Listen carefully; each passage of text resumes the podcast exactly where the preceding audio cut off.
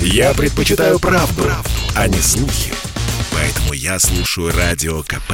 И тебе рекомендую.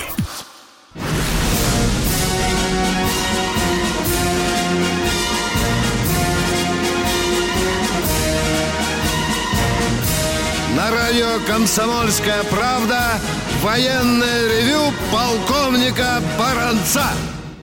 Здравия желаю, дорогие товарищи. Военное ревю, как всегда, это не только Баранец, но и Тимошенко. Что бы вы думали? И Здравствуйте, Здравствуйте, товарищи. товарищи. Страна. Страна. Слушай. Слушай. Дорогие друзья, третьего октября тысяча девятьсот девяносто третьего года стало черным днем в истории России и ее армии. В этот день, как знают люди старших поколений, армия блистательно расстреляла законно избранный парламент.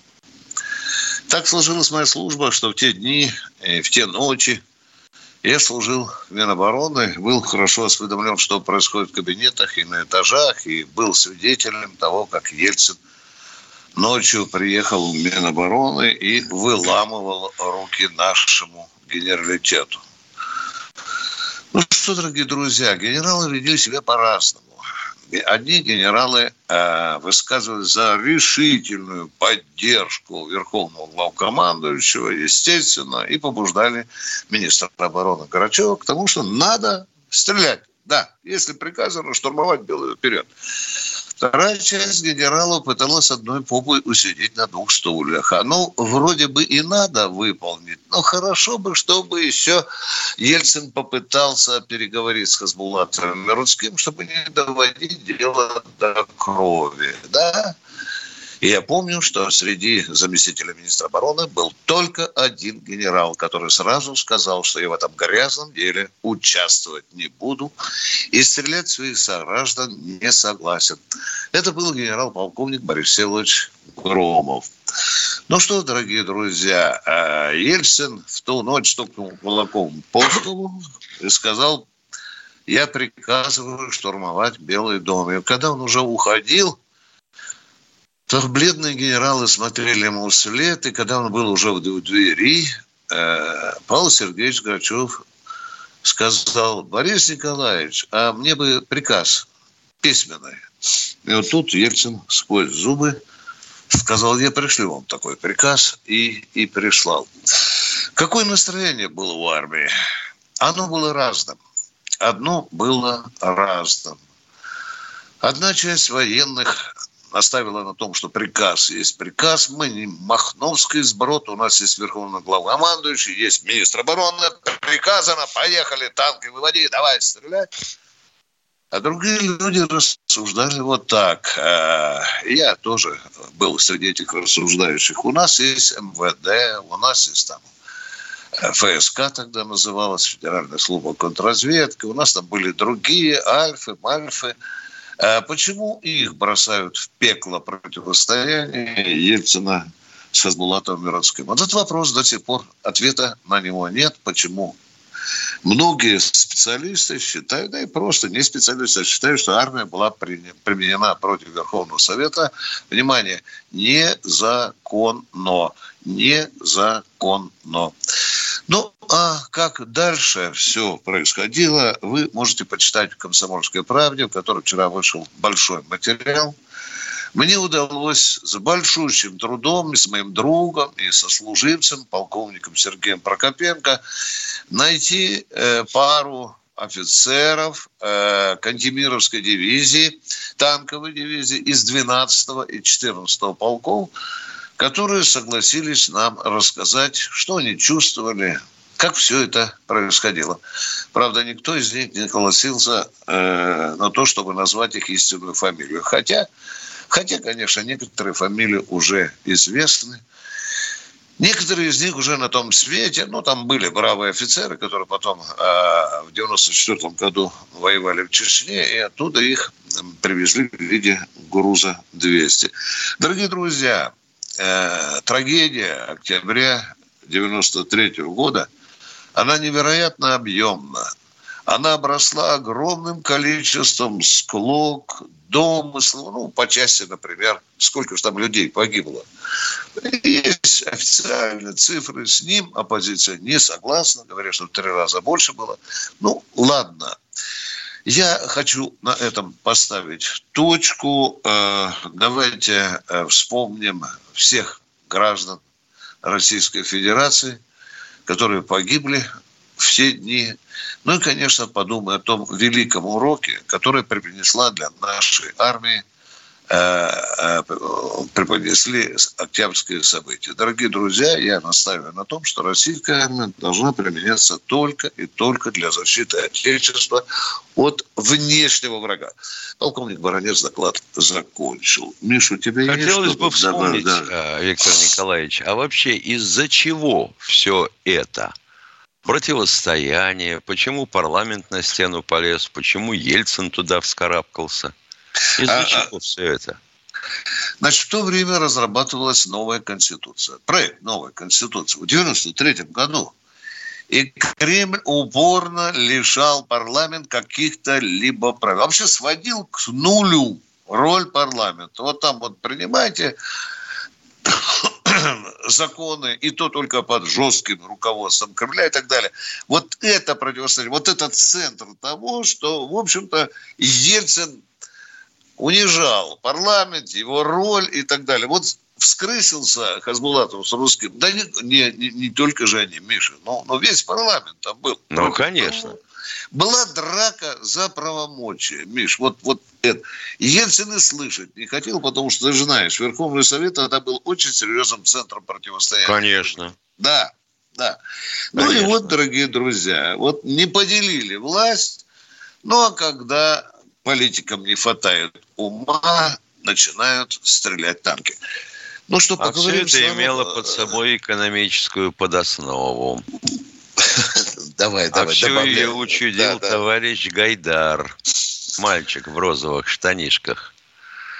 Ну да. Кроме всего прочего, конечно, их с Борисом Николаевичем роднила страсть к напитку. Это тоже известно. Все, что ну, говорит, да. да. Лошадь столько не выпьет. Да. Ну, а Миш... экономику да, да. товарищ Гайдар вместе с товарищем Ельциным оба понимали глубоко и начали забивать гвоздь в стену шляпкой вперед. Ну, вот результаты мы пожинаем до сих пор. Ладно, эта песня отдельная. Миш... Да, да, да, Миша, когда Гайдара однажды журналиста приперло, вот за то, о чем ты говоришь, да, чего ж вы все провалили, куда вы завели в болото России? Он говорит, мы были романтиками, твою ага. мать, ага. Вот до сих пор э, ваш романтизм расхлебывал. Один ну, до что, сих дорогие... пор еще цел, остальные разбежались, сукины дети. А теперь вот в розыск приходится романтиков объявлять. Да, интересно, да, с, какой ты... суммы, с какой суммы ущерба начинается романтизм? Миша, там уже мелькает не пятьдесят, там уже мелькает сто пятьдесят миллионов. А-а-а! Да. И, эти Миша, люди, мужик... и эти люди хотят реформировать наше образование. Я ну помню. Да, конечно. И Сбербанк заодно. Миша, э, сейчас же муженек сказал, что готов заплатить там, да, выкуп за то, что лишь бы наручнички сняли, да, Миша? Да. Это ж сколько нужно было заплатить? Он там, по-моему, три или две фамилии называет. Почему-то жену только не называет. Интересно. Ну, у мужичка... Да, это правильно. Да, пусть она побегла. Она же с любовником вроде бы куда-то убежала. За нее не надо платить. Блин, если изменила, нахрен она нужна. Да. Вот плати за ее друзей. Кто у нас в эфире? Денис, дорогой, скажи-ка нам. А? Сергей Измытич. Миш, начинаем разговор. Здравствуйте, Сергей Измытич. Слушаем вас. Здра... Ваш вопрос. Здравствуйте, здравствуйте, уважаемые товарищи. Прошу вас прокомментировать следующее соображение, которое я сегодня слышал в «Комсомольской правде». Первое. Журналист Чесноков сегодня заявляет, самый угнетенный народ в Европе – русский. Господи, откуда это такие у него соображения? Второе. Сегодня главный экономист «Комсомольской правды» Кричевский заявляет, значит, запасной вариант для Америки в России – это Медведев. Он объединяет все лучшие качества Ельцина и Горбачева. Ну да. Вот. И, и сюда, наверное, сюда и подходит то выражение, что денег нет, но вы держитесь. И учителю заявляет: мало получается, да, да, не... да, да, это да. Мы знаем. Бизнесом. Спасибо. Дорогой мой товарищ Измытич, у нас на радио есть такое правило: не обсуждать выступления или заявления коллег. Хотя мы ваше возмущение понимаем. Мы не будем нарушать ну, некую корпоративную дисциплину. Вам не понравились заявления нашего... Ну, позвоните ему, скажите ему. Мы не будем с Михаилом Тимошенко устраивать разборки наших коллег. Ну, но что касается Медведева, вот это, конечно, очень смешное заявление. А вообще Ли... все это мне напоминает старый советский анекдот. Помнишь, была такая передача да. «В гостях у сказки». И, и анекдот был сейчас... После, да. После перерыва продолжим. Я слушаю «Комсомольскую правду», потому что Радио КП – это корреспонденты в четырехстах городах России. От Южно-Сахалинска до Калининграда. Я слушаю Радио КП и тебе рекомендую.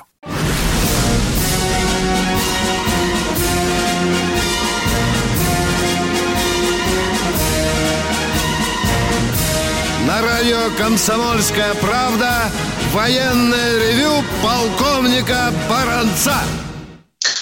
А полковник Михаил Тимошенко хотел что-то сказать про великого да. политического деятеля Медведева. Пожалуйста. В советское время была такая передача «В гостях у сказки». Вот предлагалось заканчивать ее следующими словами. «А если что увидишь или услышишь, дружок, пиши. По адресу Москва, площадь Дзержинского, два, мне, сказочнику». Так что вот если услышите такую бредню, пишите: Москва, Лубянская площадь, два. А сейчас, ребята, я расскажу вам сказку. Дорогие друзья, я вот смотрю на эти выборы и как себя вел товарищ Медведев. Мне часто казалось, что это сравнимо вот с командиром, который... звал всех в атаку, когда началась атака, он в кустах спрятался. Ну ладно, это другой разговор, как говорит Тимошенко, а мы ждем следующего человека. Москва у нас, Миша. Москва. Ростислав. Слушаем Москву. Ростислав, доброе Алло. Утро. О, да, Ростислав, приветствую, старость. Не спится да. человеку. Да. Да. Требовал, ну, что-то требовал... нас просит ЦРУ у нас разведать, Ростислав. Да. Давайте, Нет. вас интересует. Я... Давайте, я, треб... я... я требование КП освободить журналиста КП поддерживаю. И первый вопрос Тимошенко. Вот в Беларуси открытым указом часто сменяется председатель КГБ, его первый зампред и два зампреда. Михаил Владимирович, а может там закрытым указом назначаться как еще один зампред, куратор управления разведки? И вот, оставаясь годами тайным зампредом КГБ, он может спокойно руководить разведкой, а другие личности загранагентуры и не знают, другие зампреды, которых часто меняют. Вот это закрутил Миша. А вообще это железное правило разведки, что те, кто руководит нелегальной разведкой, никогда не называют реальных имен своих агентов. Или сотрудников, которые там работают. Миша, а если называют, то Иванов, Петров, Сидоров, Сергеев, да? Может, Бошеров. Да, да, да, да. И второй вопрос, Ростислав, вас, да, пожалуйста, пожалуйста. Да, второй вопрос Баранцу. Вот у погибшего сотрудника КГБ был позывной «Нирвана». Значит ли это, что он из спецназа КГБ «Альфа», который должен быть в бронежилете, если его послали в лес? Не значит это, ну абсолютно, это ничего не значит. Ну ядрит твой вдрит, это же надо такое придумать, да, а? Да, связь-то да. такая, рвана, не рвана. Вам дыряво, бы надо участвовать в конкурсе э, имени Агаты Кристи. Ростислав, очень да. хороший вопрос. Почему они, штурмовали, почему они штурмовали квартиру без бронещита, без бронежилетов? Ну, Ростислав, ну чего вы хотите? Пришли ребята по сигналу, надо было проверить. Постучали в дверь, показали ксиву, показали прокуратуру решение об обыске. Ну, открой, если тебя морда не в пушку, спокойненько открой, если ты такой правильный. Так нет же, да? Ну ладно, это уже другой разговор. Нам главное освободить действительно нашего журналиста, обезумевшие Мининформации Беларуси, по-моему, там с ума сошло. Кто у нас в эфире? Москва, я знаю. Андрей, по-моему, да? Да, Андрей, Москва. Здравствуйте, здравствуйте, Андрей из Москвы. Здравствуйте, товарищ полковники. Я хотел сначала одну вещь сказать по поводу событий тогда, девяносто третьего года. Это несколько лет назад патриарх Кирилл сказал, что, оказывается, первого октября девяносто третьего года под эгидой православной церкви состоялись переговоры, которые устроили тогда обе стороны. А именно, что э, в начале девяносто четвёртого года будут перевыборы Верховного Совета. Всех устроило, силовики радовались, что не надо будет проливать кровь. Но, сказал патриарх, второго октября или третьего он сказал, начались неуправляемые, а может быть наоборот, кем-то тщательно направляемые процессы, которые привели к кровопролитию. То есть, вот, оказывается, шанс был, а дальше уже какие-то темные силы э, что-то сработали. Темные силы сидели в Кремле. Вы абсолютно правы, именно так Кирилл и говорил. Да, церковь пыталась примирить враждующие стороны. И теперь вопросик, а пожалуйста, Андрей. А вопрос, э, года три назад на одном из наших телеканалов рассказали характеристики нашей подмосковной ПРО, и сказали самое главное, потенциальное количество боевых блоков, которые она должна перехватить.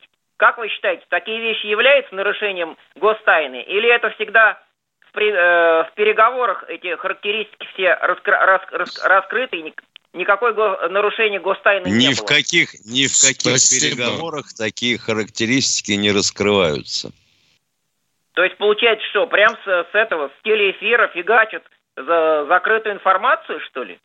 А вы думаете, она достоверна, что ли? А? Дело в том, Сколько что мы я... на самом деле ракет перехватим, а? Дорогой Дело человек, в том, что а? я работал в конторе, которую в свое время основал бывший знакомый э, товарищ Тимошенко по фамилии Кисунько. И те цифры, которые мне-то запомнились, с тем, что на экране, они, в общем-то, были адекватны. Ну что, Миш, мы, может, правду сказали, да? Миш, ну, у нас, же тут, ведь, а? у нас же ведь как? Если чего услышал, открывай пасть пошире и быстренько выкладывай это все либо в эфир, либо в интернет, либо на газетную полосу. Вот сейчас опять начинается свалка насчет того, что эф эс бэ издала приказ относительно того, какие данные не секретные, нельзя передавать. Не секретные, Декретные, нельзя, нельзя передавать. Ай-яй-яй, возрождается термин «военная тайна». И что плохого? Скажите мне, пожалуйста, в этом. Ну, ребята, ну нельзя же так лепить все, что попало. Мы и так за последние тридцать лет превратили нашу тайну в раздетую девку, которую насиловала там все разведки мира. Кто у нас в эфире? Здравствуйте. Кто у нас... Павел из Воронежа, Миша. О, здравствуйте. здравствуйте. Алло, здравствуйте. Опять, да, опять бодрое утро. Да. Значит, у меня такой один вопрос будет. Вот двадцать пять лет назад, или, может, чуть постарше, подальше туда, мы как-то подъехали, там станция есть под Воронежем, станция Бор, там две ветки по пятьсот метров. На них стояли законсервированные паровозы. А сейчас это имеется такое вообще? Такие, баз, такие базы хранения паровозов, тепловозов существуют. Начиная будут... от Дальнего Востока и заканчивая некоторыми... Нет, я имею в виду, ну, тепло, тепловозную тягу-то понятно, а вот именно паровозная тяга. И паровозная, Михаил. И паровозная. Дальше... А как можно да? сломать паровоз, подумайте. Угля набросал, Миш, и... Дровишек. Да, дровишек, да. И, и погнали, да. Спи спокойно, дорогой товарищ. А вот Кто зеленая нас... энергетика, если сломается, как будет ездить Великобритания? На чем? На ветряке. Александр Голицын. О, по гарнизонам пошли, Миша. Здравия желаю, товарищи полковники. Вопрос такой. Вот в американской армии рядовые, все обеспечены радиосвязью, а у нас э, только командир отделения. То же самое и с приборами ночного видения. Как вы смотрите на это дело? Я смотрю на это дело так, что это совсем не так. Что значит все обеспечены радиосвязью? То есть, например, Поясните. буря в Ираке, когда буря в пустыне, Значит, каждый солдат имеет радиосвязь со своим командиром отделения. У нас такого нет. Почему? Дорогой мой человек, вы когда-нибудь следите за экипировкой солдат, о которой мы сейчас разрабатываем? Миша, как она? Ратник называется? Ратник, да. Ратник, сейчас, да, по-моему, да. пятое поколение. Да-да, да, товарищи да. полковники, вот, у нас все находится в разработке. Только мы разрабатываем и разрабатываем. Да, например, дорогой мой человек. Тур... У Турции полно дронов. У нас мы все только разрабатываем. Простите, пожалуйста, Ладно. сколько столетий Хорошо. капитализм в Америке строился, а? А? Ну, ответьте мне. Да. Ну, что вспомните, а? что мы пережили две войны, это все понятно. Хорошо, давайте да, следующий вопрос. Да, да, да, да. Как да, немцы вот, говорили. Э, когда в Советском Союзе, на велосипедах, когда... в России еще медведи ходили да, по Уралу. Да, да, да. да, да. да вот у Турции отстали, сейчас полно дронов, у нас только в разработках. Подождите, остановите. Ну, жду, жду. Отстали по части обеспечения армии радиосвязью, индивидуальными средствами связи. Совершенно правильно. Как, как сказал Рудской, у нас потешная прочего, армия. Кроме потешная. всего прочего, уважаемый радиослушатель, секунду молчать в эфире. Тишина. Есть, товарищ вот полковник. Именно поэтому мы не обеспечиваем каждого бойца радиостанцией. Вот представляете, они все блажить одновременно начнут. Кто-нибудь услышит своего сержанта? Радиостанция устроена так, что командир дает команды, и все слышат. А каждого он может спросить это отдельно. Это теория вопроса, но это не важно. Дорогой мой человек. Твоя... Теория Давайте второй вопрос. Так кажется, Давайте второй вопрос. Все гораздо сложнее. Поверхность избирателей ну, так. Вот как раз вот Мы остались на, на уровне пятидесятых шестидесятых годов. Наши солдаты сейчас служат. Хорошо, не давайте понял, так, второй понял. вопрос. В чем вопрос? В Советском что Союзе... Нам, ну, вот ну в Советском не трындите вы, пожалуйста, что... Говорю, ну, остановите, хорошо. иначе выброшу в эфир. Успокойтесь, что ну, наши солдаты... Продолжайте. Что наши, наши солдаты... опять же, с оружием, которое было в семидесятые, шестидесятые, восьмидесятые годы. Ой, ничего не изменилось. Скажите, пожалуйста, сколько да, модификаций да, да. пережил Калашников? Подождите, пожалуйста, сколько модификаций вот пережил Вот именно, что модификации, модификации. А старые Калашниковы до сих пор у нас на вооружении. А, да, да, а мы да, все да, разрабатываем. А мы все а разрабатываем. Да, да, да. Дорогой мой человек, вы слышали о К двенадцать или нет? Вы слышали, что от А К двенадцать американцы описались от зависти? Вы это слышали или нет? А, а теперь скажите, ну, это А К двенадцать, у кого отстало. он? В единице его, Дорогой единица человек, в разработке. Вот эти слюни, вот эти слюни траурные не надо пускать в эфире военного ревю. У нас есть проблемы, мы их не скрываем. Попов изобрел радио, чтобы люди слушали «Комсомольскую правду». Я слушаю радио КП. И тебе рекомендую.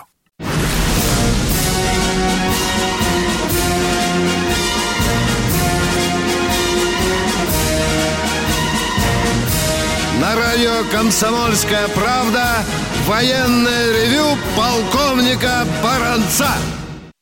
Полковник Михаил Тимошенко тоже слушает ваши вопросы, отвечает на них. Миша, вот сейчас этому человеку, который э, очень переживает, что у нас ничего нового принципиального нет, я бы хотел спросить.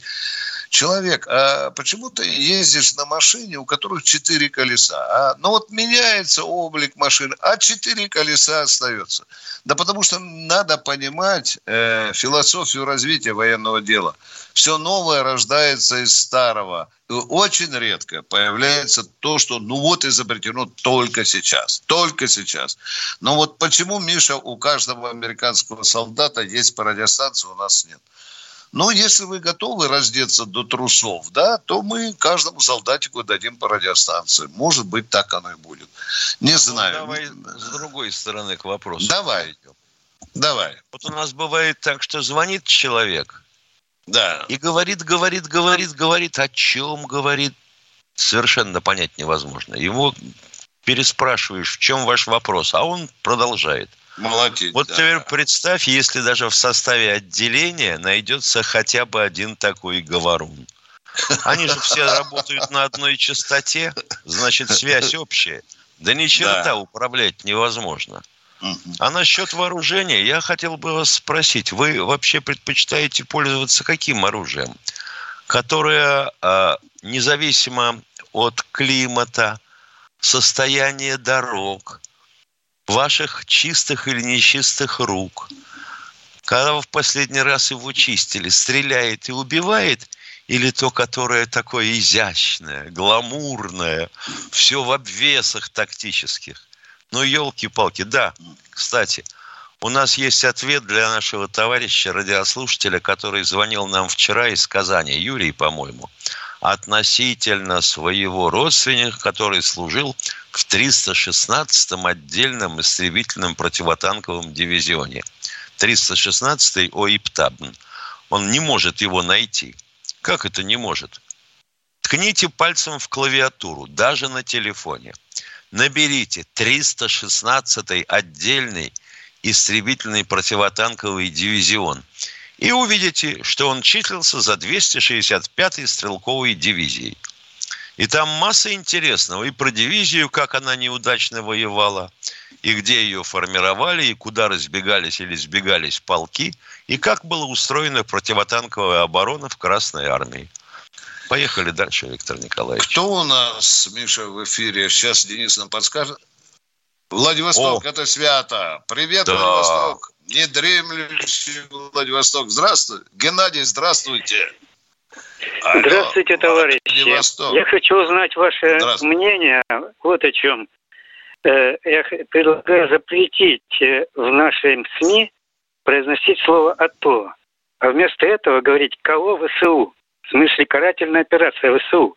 Ведь когда мы говорим «АТО», мы соглашаемся с тем, что во главе Донбасса террористы. И получается, мы, мы вообще поддерживаем террористов. Мы не так часто используем это «АТО», дорогой мой Владивосток. Ну, когда я слышу, не меня это часто. коробит. Меня это... А? Так я не про вас говорю, а вообще. У нас довольно в этих... В этих политических шоу только так говорят об этой операции. Но никто еще не сказал, допустим, что это карательная операция. Потому что и у нас говорить, все политические шоу-шоу. Они ну, шоу-шоу шоу, все равно должны быть какие-то рамки. Дорогой Владивосток. Дорогой Владивосток, я помню, когда в самолете летел в Чечню с офицером Генштаба, и попался такой же философ, как вы. У нас же операция тоже называлась «АТО» поначалу, пока мозгами пошевелили. И один майор говорит, Миша, мне: Виктор Николаевич, если антитеррористическая организация, да, это же получается террор на террор, да? Миша, да. да. Да, вот тогда назвали уже контртеррористическое. Ну, э, мы вас услышали, Владивосток, дорогой, Владивосток. Хорошо. Ну, спасибо, ну, да. Если спасибо. В этом есть, да. Кто у нас в эфире, дорогие друзья? Улан-Удэ у нас. Здравствуйте, Виктор из Улан-Удэ. Здравия желаю, товарищи О. полковники. Обращаюсь к полковнику Баранцу. Даю установку. Мангохта, тысяча девятьсот семьдесят седьмой год. Месяц сентябрь, двенадцать часов дня, и идет, как покрывало толстое, черный-черный-черный дым, полностью весь горизонт заслонило. Такого я ни в одном фильме не видел. По своим каналам все-таки вы, может быть, знаете, что, где была диверсия. В семьдесят седьмом году, Баранец, э, немедленно беги в Мангохту, узнай, какой там случай. Может быть, там нефтяной какой-нибудь горел, дорогой мой человек. Миш, ну как вот ответить человеку про Мангохту семьдесят седьмого года, да? Сентябрь, сентябрь. Мы можем расковырять тунгусский метеорит, а вы Мангохта семьдесят седьмого. Я сейчас к жене своей сбегаю, потому что ее отец служил там начальником штаба в Мангохта, да. Может быть, вам э, она что-нибудь прояснит, дорогой человек. Дайте нам время разобраться с этим черным дымом. Кто в эфире? Спасибо, спасибо, спасибо. Спасибо, спасибо. Эфир, эфир. Кто? Алексей, Москва. Готовьте, Денис, следующего. Алексей, Москва. Здравствуйте, товарищи офицеры. Здравствуйте. Вот, с нового года, с первого января две тысячи двадцать второго года вводятся новые, значит, требования для вывоза леса. То есть лес в Китае будет ввозиться только в виде пиломатериалов, уже готовых досок и обработанного леса. А сейчас на территории России скопилось очень большое количество кругляка. Может ли армия помочь э, к вывозу этого кругляка? В девяностые, так, я вам подскажу, в девяностые годы... Дорогой мой, а, когда... побудьте в эфире, побудьте в эфире, побудьте в эфире. Дорогой. Хорошо. Дорогой мой человек, находится огромное количество людей, которые говорят, что армией не хрен заниматься, кроме тем, что пилить кругляк. А? Ну, скажите мне, пожалуйста, ну, вот такой вопрос. Да, нет, перевозить, как... перевозить. Дорогой мой человек, в народном хозяйстве... На самолетах дальней авиации. Да, да. Я не думаю, что в обществе российском это будет правильно понято. Вот когда какая-то экстремальная ситуация, армия, конечно, она всегда бросается на помощь. Когда половодье, когда э, пожары. Давайте, вот у вас другой вопрос а, есть. Второй нет, вопрос нет. Может Я быть? думаю, это да. вопрос дискуссионный. Второй, второй вопрос, пожалуйста. А, сейчас откуда-то пошла информация, вот, что Россия должна Китаю сто двадцать пять миллиардов долларов. То есть она, Россия взяла ну, кредит, получается, в Китае. Вот. Мы вопросы есть... без конкретных источников не обсуждаем. Понимаете? Нам нужен конкретный источник, где это сказано. И тогда мы с Михаилом Тимошенко обратимся к источникам и дадим вам, надеюсь, квалифицированный ответ. Э, Миш, Понятно. ну я еще раз хочу напомнить, мы вообще-то стараемся на военные темы преимущественно говорить, да? А, про кругляк Ой. у нас как-то, про, вот. про кредиты, да... Это как-то... Далеко и мысли такие. Не ну, давайте говорится. урожай будет армия убирать на частных землях, да? Да, да. Гектары дальневосточные расчищать. Ну, тоже же актуально, да, Миша? Да. Станислав, Станислав Челябинской. Челябинской области. Здравствуйте, Станислав. Здравия желаю, товарищ полковник. Меня интересует такой вопрос. Вот э, американцы убежали, бежали, там все побросали с Афганистана. А как, во сколько это обошлось американскому бюджету? И во сколько обошлось наше бегство с Европы, со, с, от э, СВГ, там, южной группы, северной группы войск? Мы же тоже там все побросали. И как это были войска выведены э, по Германии, допустим, около пятьсот тысяч. Так, дорогой человек, ответ, позвольте, я начну, а Миша закончит. Значит, вот давайте очень э, внимательно относиться к своим словам. Вот, ну, вы сейчас только что произнесли в эфире, мы все побросали. У нас там была группировка да. почти да. что пятьсот тысяч. двадцать две дивизии. Они там остались, в Германии, да? Танки, пушки, самолеты. Все там осталось. Вы сказали, все побросали. Я на такие ответы, отка- вопросы отказывался отвечать. Миш, давай, а то я разговаривался. Мы, все побросали. А, ну, давайте. Мы ушли из Германии, оставив то, что утащить было нельзя. А, оборудование понятно. Западного театра военных действий, подчеркиваю, оборудование... Не вооружение, не содержание войск, не городки. Обошлось Советскому Союзу примерно в сто миллиардов золотых рублей. А мы получили мы... эти рубли-то? Как... Ядрит свою нам, вдрит. Нам как мы их можем получить? Мы оставили. Нам что нужно было? Взлетно-посадочную полосу утащить на себе? Или городки, а которые мы построили, да? семьсот штук, а? Почему вы, вы, вы выбросили войска, которые на в чистое поле, на болото и прочее, прочее? Мы тысячу раз говорили, это действительно было. Это действительно было, дорогой мой человек. Все вопросы к Михаилу и Сергеевичу Горбачеву. Пьяный ентик, да. пьяный дирижировал. Это, это понятно. Я вам только хочу сказать. Вот в Воронежской области немцы за свои деньги построили городок. Вам будет достаточно хотя бы знаю. это, а? А? А один, один, один городок построили, да. Ну, а дальше, да не один, дальше, не один. Были а другие города. Они за свои деньги построили городки. Да. И турки, а то, стро... и мы... турки строили. Понятно, понятно. А то, мы то, расплываемся то, в вопросе. У вас был конкретный вопрос. Мы все бросили. Я вам говорю, вы врете. Не все мы бросили. То, что не могли утащить, Михаил прав. Мы не могли увезти с собой. Все, а теперь следующее. А, десять секунд осталось. Боже мой, по-моему, я длинно отвечаю на вопросы. Э, дорогие друзья, мы сейчас уйдем на очень короткий перерыв. Не переключайтесь. Чтобы не было мучительно больно за бесцельно прожитые годы, слушай «Комсомольскую правду». Я слушаю Радио КП и тебе рекомендую.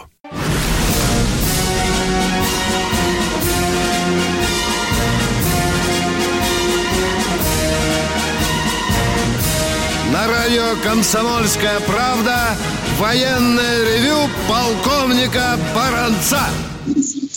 Михаил Тимошенко тоже отвечает на ваши вопросы. Миша, вот я чешу репу сейчас и думаю. Скажи, пожалуйста, мне, может, у тебя другая информация, а вот стратегический объект Крымский мост, это только государство строило или там и бизнес вложился? Вот я вот этого... Нет, не бизнес понимаю. Немножко туда приложил.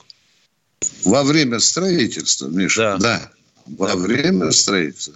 Будем аккуратны в таких категоричных выводах, дорогие вот друзья. Насчет, вот насчет этого пожара или там черного зарева, как он высказывался-то нас, товарищ, в Мангохта. Это, я сколько помню, семьдесят шестой, правда, год, а не семьдесят седьмой. Лесные пожары, да, были, сгорели поселки, взорвались арсеналы окружные. А в Мангохта, ребят мне рассказывали, вытаскивали самолеты со стоянок на полосу, на рулежки, чтобы не сгорели. Вот это было. Да, в октябре. Алло, вы нас слышите? Человек, который спрашивал о Мангохта. А мы ждем следующего человека в эфире. Кто у нас? Алло, кто у нас в эфире? Алло. Юрий, Юрий из Томска. Здравствуйте, Михаил Владимирович, Виктор Николаевич.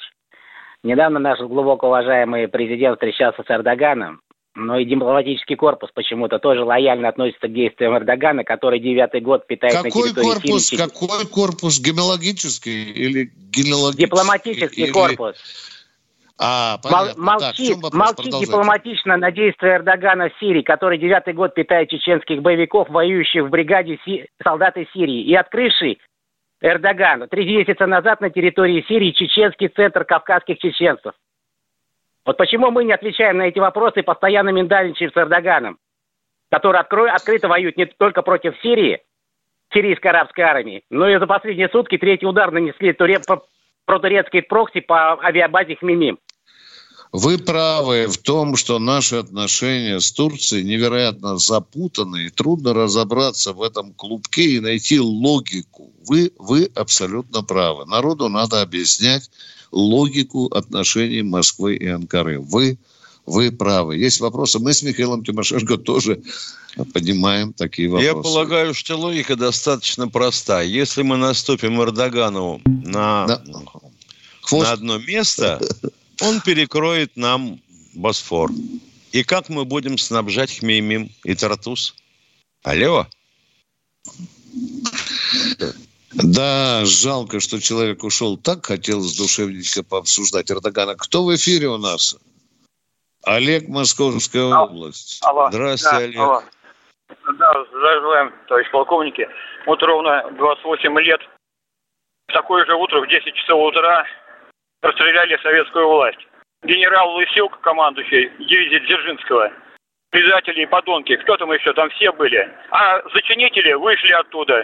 Я читал воззвание защитников Дома правительства, не Белого дома, а Дома правительства именно. Это страшно, там кровь стынет в жилах. Полторы тысячи убитых, а нам говорят двести. Когда в капот не отправляли на баржах. А когда будем судить этих преступников, подонков, Ник- генерала никогда. КГБ, всех предатели, предали страну? Никогда, никогда, потому что есть люди, которые вам в лицо говорят, все было сделано правильно. Вот конституционный да? порядок так... восстановлен, дорогой мой человек. Об Такой конституционный, это бандиты, это предатели. Понятно. Ставленники Запада, Америки. Вот одни говорят предатели и бандиты, а другие говорят восстановители конституционного порядка. Вот и поживи в такой России. А третьи говорят, бульдозером сгребали трупы. Да, да. И, и говорят, что полторы тысячи. А, а, а Верховный суд, что он говорил, четыреста пятьдесят человек. Прокуратура, да, пятьдесят, да. А тут полторы тысячи. Всегда идет вот такая грязь. Тогда возникает вопрос, извините, а кто дал оружие орлам, которые захватили здание мэрии? А? Хотелось бы спросить. Есть вопросы? Есть. Кто в эфире, Денис? А то идем на посадку. Давайте. Павел из, из Самары. Самары. Здравствуйте. Доброе утро. Доброе утро. Я, ну, хотел, по поводу, я хотел по поводу корреспондента, который э, задержан в России и переправлен, да. не знаю, как делается. Да. И слушал вашего э, руководителя Сумбуркина. Он много усилий прикладывает. Но я думаю, надо вам вернуться э, всей редакции, как вот было дело с Голуновым. Тоже человек, который не пьет, не курит, как по тем Куда временам. Куда нам вернуться надо всей редакции? Э, к вопросу, как Голунова вызвали... Да мы не выходим из этого вопроса. У нас в эфире каждую пятнадцать минут звучит об этом вопрос. Комсомолка да. бьет тревожные колокола. Одно, Дорогой мой человек. Одно дело, одно дело звучит, а второе дело надо президенту доложить. Он даст команду, потому что... Президент вот когда Голунов... уже и знает, что? Потому что его помощник уже высказал свою точку зрения. Его пресс-секретарь Песков сказал, эта вы, позиция Беларуси вы... неприемлема. Вы слушаете Нет, вы радио и по... хотя бы читайте. Вы меня послушайте. Послушайте меня. Вы, вас вот О, манера... Сейчас не надо. Вот э, смысл в чем? Потому что доложили президенту или нет, э, мы не знаем. Вот в чем дело. Потому что сейчас... Если, если знает много... Песков, значит, знает и президент. Точка. Что у вас за вопрос, пожалуйста? Значит, второй вопрос. Вот ЧВК. Объясните вот народу, что это за организация. Вот вы сказали, откуда эти взяли оружие, что там э, Белый дом штурмовали. Какие а ЧВК в девяностых годах? Какие нет, ЧВК нет, в девяностых я, годах? Ну вы послушайте, я не об этом говорю. Я говорю о том, вы говорите, кто давал оружие. А кто ЧВК дает оружие, если это незаконное формирование? Ёлки-палки. Вообще говоря, я куда зашел? На прием к психиатру? Ну я не знаю, это вы, наверное, из психиатрии. Вы как-то подбираете да. выражение. Мы занимаемся здесь управлением мозгов. А вы вот о, раз и бросите трубку. Люди вот когда делают... Да не говорят, бросаем мы трубку, дядя. Мы говорим тебе, слышал когда-нибудь, что есть частное охранное предприятие? Я, я вам, я слышал, вам не когда... дядя. Слышал я когда-нибудь? Говори, дядя, да, или не нет, да или нет? Меня зовут Павел, да. я вам скажу. По закону дядя. Частное охранное это предприятие, дядя. ЧОП, имеет право быть вооруженным? Да, нет, да, нет. Все, вот мы скрылись что под вы этим мне здесь, законом. Что вы мне да. здесь следователя изображаете? Геннадий, Санкт-Петербург. Здравствуйте. Здравствуйте. Добрый день. Вопрос такой. За годы Второй мировой войны, Великой Отечественной, да, никто из союзнических войск, военнослужащих, не был удостоен звания Героя Советского Союза. Хотя были награждены и орденами, и медалями. Они были недостойны. Или просто это политически? Спасибо. А вы когда-нибудь слышали о высшем ордене Победа, которые были награждены иностранцам? Орден Победа уважаемые. Я знаю. знаю. Молодец, я именно Герой Совета. Да. да. Значит, власть советская посчитала, что достаточно э, высоких орденов. Спасибо. Да, да. Да. Миша, ну там же в Кремле на зуб брали эти вопросы, да? Дать ну, во-первых. А во-вторых, как можно, допустим, короля Михая представлять к званию Героя Советского Союза? Да. Денис, что у нас в эфире? Владимир, Ростов-на-Дону. А, доброе утро. Я вас задавал в прошлый раз вопрос по поводу безопасности России. О какой безопасности можно говорить и развитии, если стратегические предприятия, добывающие, там, перерабатывающие, принадлежат не нам? Возьмите, пальцем ткните, рус, э, алюминий, никель, э, молибден, э, кобальт, медь. Все эти предприятия нам не принадлежат. Внимание, внимание, ну вот тысячу раз прошу вас, тысячу раз. Мужики, российские мужики, ну не бросайтесь так слабо. Ну все предприятия принадлежат иностранцам. Миша, я отползаю. Ну не могу я, я говорю, у, меня, у меня в развитии этого вопроса у самого возникает вопрос. Каким образом в стране, где пятьдесят два процента мировых площадей черноземов до сих пор не могут решить продовольственную задачу продовольственной безопасности? Эта земля никаким иностранцам не принадлежит. Агрохолдинги принадлежат не нам. Агрохолдинги да, не нам принадлежат. Боже мой, а? Даже, даже юг Руси в Ростове на Дону с иностранным участием. Ну, давайте же словами правильно манипулировать. А да? тогда давайте вспомним, что в свое время сказал Валютный фонд международный, где мы сочлены и сопредседатели. Все инвестиции считать только в валюте. А? Принадлежат, не принадлежат. Вот вам результат. Один есть еще человек. Давайте успеем принять. Симферополь у нас. Здравствуйте. Здравствуйте. Симферополь. Здравствуйте. Да, слушай, вопрос, два вопроса у меня. Первый вопрос. Имеет ли возможность молодой человек, который обучается в гражданском университете правоведения, стать военным юристом? Может. А может, может, может стать, да. да. Получит как, диплом. Как в каком случае? И, и, да. и может, может быть принят на контрактную службу. Да, да, да, да, да. Правда, как говорил мой старшина, диплом ума не заменит. Да. И второй вопрос у вас, Симферополь. Давайте идем на посадку. Второй вопрос. И, и второе. Какие, какие функции возложены на военную полицию на территории России в мирное время? В том числе дознавательные. Дорогие друзья, мы прощаемся с вами до, до вторника. вторника.